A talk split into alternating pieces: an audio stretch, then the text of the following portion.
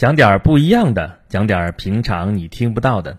各位好，欢迎收听演讲录，我依然是你的朋友 Rex。咱们这个节目是一个漫谈节目，如果您不只是想听一听我的声音，还想跟我做进一步的交流的话，可以在你收听节目的平台上给我留言，或者微信搜索并关注公众号“轩辕十四工作室”，就可以跟我做进一步的交流了。呃，咱们之前的节目都是每一期有一个单独的话题，然后就这个话题我在这儿闲扯半天。之前我跟大家提过说啊，我也想做一些小小的尝试，就是比如说我做一个系列节目。那么今天就是我想要兑现承诺的一期。嗯，可是讲什么呢？我是费了半天周折，想啊想啊想，然后也问周围的朋友啊，有朋友跟我说讲美女啊，这个大家肯定喜闻乐见。我想了想。这选题是挺好的，可是美女的故事那可是太多太多了，讲谁好呢？讲四大美女吗？就是沉鱼落雁、闭月羞花四大美女，是不是也太俗气了点儿？那其他的这历朝历代的美女多的是，那到底讲谁好呢？哎，我后来想来想去，不妨我拉一个讲美女的故事讲的比我好的一位，讲讲他和他讲的美女们，谁呢？就是《红楼梦》，不过这样一来可就更麻烦了。那研究《红楼梦》那可是专门的一门学问啊，叫叫红学了已经。那那我这儿才疏学浅，何德何能，怎么就敢讲《红楼梦》呢？怎么就不敢讲《红楼梦》呢？别人讲是别人讲，你看啊，是所谓红学里边有所谓的考据派，有所谓的索引派，什么意思呢？这边考据要考据，把那个什么作者祖宗八辈都翻出来，然后呢？所谓的索引派，就是说你，我告诉你吧，《红楼梦》其实就是整个一本书，就是一本谜题啊！这里边含沙射影，里边写了好多好多当时不让说的事儿，比如说这边说是什么反清复明的故事啊，啊这边又说是什么纳兰性德的故事，就明珠他们家的事儿啊，呃这边又说是那个废太子胤禛他们家的事儿，好家伙，翻过来调过去那一通乱。光作者就找出来不知道多少个啊！当然主流是说是曹雪芹啊，这是考据派们考据出来的。然后还有说是纳兰性德，刚才说，还有说是洪生，就是写长生殿那个洪生。好，这个实在是太乱了。总之，这一本书是给他完完全全是读的不成个了。所以今天我想说啥呢？我想说咱们能不能好好的把《红楼梦》当成一部小说来看呢？我先把题目放在这儿。我觉得其实吧，用现在的网络语言来说，《红楼梦》其实是一部架空小说。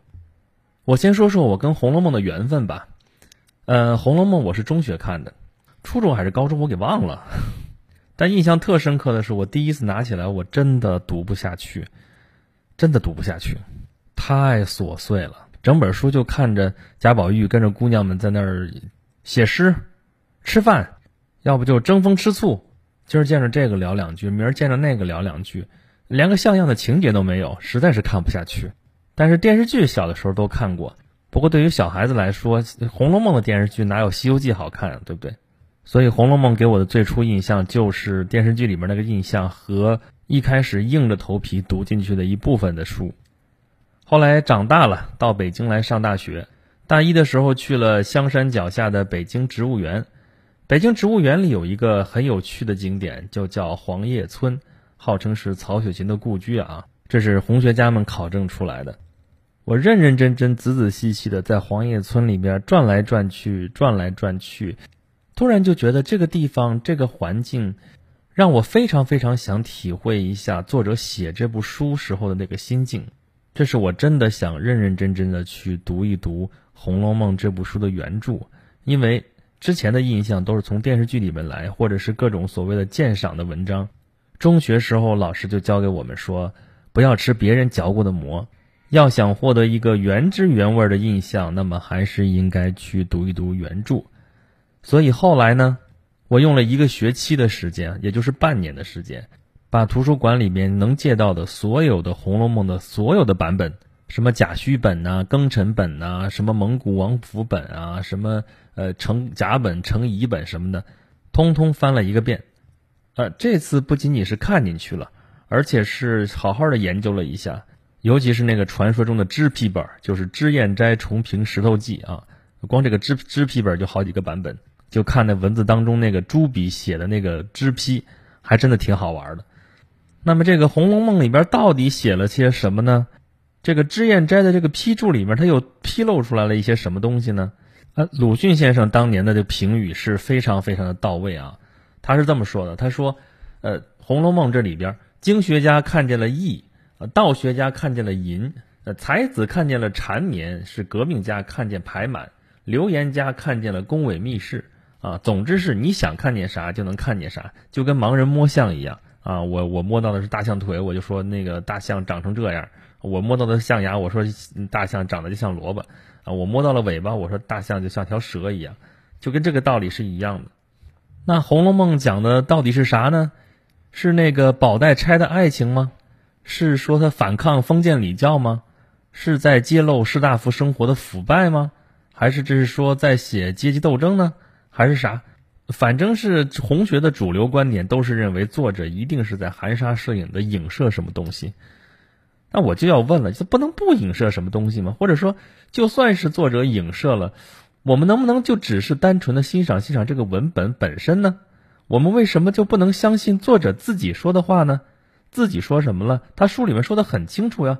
这书是从哪儿来的呢？是从大荒山无稽崖上当时。女娲补天剩下来的那块石头上面抄下来的，大荒山无稽崖，明明白白就是编的嘛。女娲补天剩下来这块石头的作者说什么了？啊，无才可去补苍天，枉入红尘若许年。这不就是在说他自己吗？其实我不知道您是不是跟我有同样的感觉，就是整个《红楼梦》这本书读下来都感觉非常的消极。我觉得这跟作者信佛有关系。所以整本书的主旨，我觉得在第一回里边已经写的非常非常的清楚了，就是这块石头到人间走了一遭，然后回来之后他的经历就写成了这本书，这本书就叫做《石头记》。这么说起来，这个《石头记》跟我这个演讲录的意思差不多啊，它是石头上边记下来的，我是我讲了之后录下来的，呵 呵其实也差不多。好好，这是插了一句胡说八道啊，但是作者给了这样一个设定。而且明明白白说这里边的事情没有朝代啊，不要去管它什么朝代，你万愿意放在汉唐，愿意放在任何一个朝代都可以。而且作者是把真事隐去，就真事隐嘛，说的都是贾雨村言啊，贾雨村嘛，子虚乌有编的这么一个故事，为的是什么呢？书里边说了，我也不想让你明白什么大道理啊，所以说它是小说嘛，也没有什么淫词艳曲儿，什么老讲才子佳人的故事。只是平生所见的那些女子，她们的见识、才干什么的，有特别出奇之处，所以就要把她们记下来。这就是作者想要写这本书的目的呀。为什么大家都不愿意去相信他呢？是因为这个目的太简单了吗？是因为我能看出来别人看不出来的东西，所以才显得我有本事吗？其实这个写法很像金庸的《笑傲江湖》。为什么这么说呢？啊，其实《笑傲江湖》也没有交代时代背景。啊，从头到尾都没有，但是呢，就有那些好事之徒啊，根据那个里边那些描写啊，比如说里边没有民族矛盾啊，比如说什么武当啊、少林啊，怎么怎么着，一通推演，最后说这个故事是发生在明朝，它为什么就一定要发生在明朝呢？它就不能就没有朝代背景吗？啊，这朝代就不能是抽象出来的吗？你看那《笑傲江湖》里边的名字完全都是抽象出来的呀，比如说什么。呃，东方不败，这是正经一个人名吗？我们是叫来叫去，现在叫惯了，但是这哪是人的名字，对不对？还有任我行，这名字也太刻意了吧？啊，你是因为为了凑这个姓任的，所以他要姓任，还还任我行，这没法叫了。向问天，这名字多刻意。还有里边什么老爷老头子，什么祖宗祖千秋，这名字全都是生造出来的。《红楼梦》也一样啊，《红楼梦》里边那些名字我们都知道啊，当然他那个造的可能比《笑傲江湖》稍微高明一些。就至少他那名字看上去像一个正常人的名字，比如说啊贾元春啊贾迎春啊贾探春贾惜春，这不元婴叹息，这也是凑一块儿就有谐音，就有别的含义了。但至少人家那个名字本身还像个人名字，对不对？啊，再比如说呃刚才说甄士隐贾雨村，这都不太像真名。其实还有他的那个四刚才那四春的丫鬟，就凑一块儿是琴棋书画。还有比如说贾宝玉神游太虚的时候给他喝的茶还有酒都叫什么名字？千红一哭啊，万艳同悲啊，都是这样的一些名字。我觉得作者是时时刻刻在跟大家说，我这全都是假的，全都是编的。但是呢，记得它里边那句著名的话，叫“假作真实，真亦假；无为有处，有还无”。从情节上来讲，我们知道《红楼梦》里边不光是有贾宝玉的故事啊，里边还有一个真假啊，甄家的孩子叫甄宝玉啊，甄宝玉。但是呢，那个甄宝玉实际上是贾宝玉，这个叫贾宝玉的其实反而是真的宝玉。这里就不得不说到一个我们现在已经被用烂了的词，叫意淫。哎呀，这话张嘴其实说不太出来啊，意淫。大家都知道歪歪嘛，对吧？这个词的出处其实就在《红楼梦》里边，就是刚才说的贾宝玉神游太虚的时候，警幻仙子跟他说的，跟他说贾宝玉其实你有一点好，哪儿好呢？你会意淫啊！贾宝玉听了之后吓坏了，说啊，我我你别别吓唬我，我小小年纪，你说我就说我淫，我哪受得了？但是。警幻现在给他解释这个词到底是什么意思？这个“淫”这个字啊，大家看到是三点水，其实它就跟水有关系。淫它的本意其实本来就是多烂的意思，大水泛滥就是淫。我们现在听到的词有“淫雨霏霏”啊，这个字其实我们现在写作上面加一个雨字头了，但是其实本字是没有这个雨字头的，就是这一个字的意思啊。所以其实没有什么我们现在通常说的那个意思啊，本来这个字是干干净净的一个字，但是被用多了之后就有了那方面的意思啊。但是它在这个地方前面加了个意，是在意识上面，在心里面多情。所以其实这个词意淫的意思其实就是多情。而且警幻仙子说他你有这点好的话，在闺中可为良友，啥意思呢？就是说你是妇女之友呗，啊。但是在世人看来的话，你就会显得你痴痴呆呆的那种呆傻，这就是我们说的贾宝玉的那点好，就是他尊重女性。我们通常说他他是性情中人，呃，率性而为，嗯，所有这一切都是指向这个地方。所以“意淫”这个词儿本来的意思是这样的一个意思，不是我们现在我们现在说它其实基本上是属于那个什么幻想那种方面的意思，跟这个完全完全不一样，这是一个误会。所以跟意淫相对应的，其实那就不是意识上面淫的话，那就是身体上面怎么怎么样。警幻仙子也有一个断语说这是皮肤淫烂之蠢物儿。这样的人物在这个《红楼梦》这部书里边其实是有典型的，是谁呢？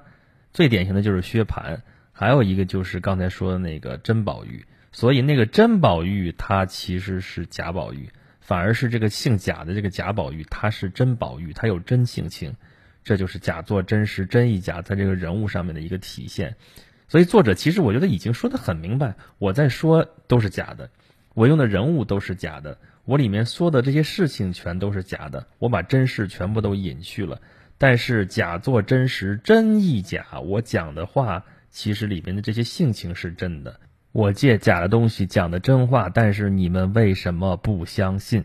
所以在我看来。《红楼梦》这部书完完全全可以就真的就把它当一个小说来看，我们不去想它到底影射了些什么东西，因为如果就算是它有政治含义的话，但它那个时候的政治对于现在的我们来说已经没有什么特别的意义了，所以我们不妨就去老老实实就去看它这个文本，从作者说的满口的贾雨村言当中，假话嘛，贾雨村是假话自雨村嘛，假话当中。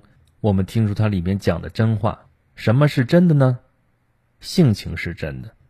退回到文本本身，退回到作者写的这些，呃，或者精彩，或者你甚至会觉得他啰嗦的这些语言当中，我们单纯从阅读当中获得的乐趣，只有在这种情况之下，我们才能跟几百年前的作者在时空上发生交汇，才能真真正正理解他那句话。满纸荒唐言，一把辛酸泪。都云作者痴，谁解其中味？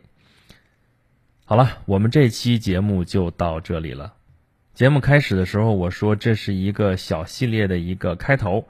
那么，既然今天开始讲了《红楼梦》了，后面我想干脆呢，我们把四大名著都讲一讲。我们没法展开讲啊，因为咱们的节目时间有限，呃，每次确实只能选其中一个点来讲。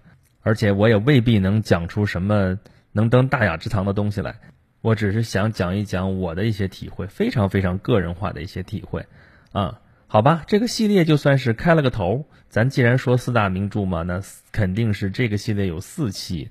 那么下一期我们会讲哪一本呢？你要是猜到了的话，可以给我留言，或者是找到微信公众号“轩辕十四工作室”跟我直接交流、直接沟通。今天这期到此为止了，咱们下期再见吧。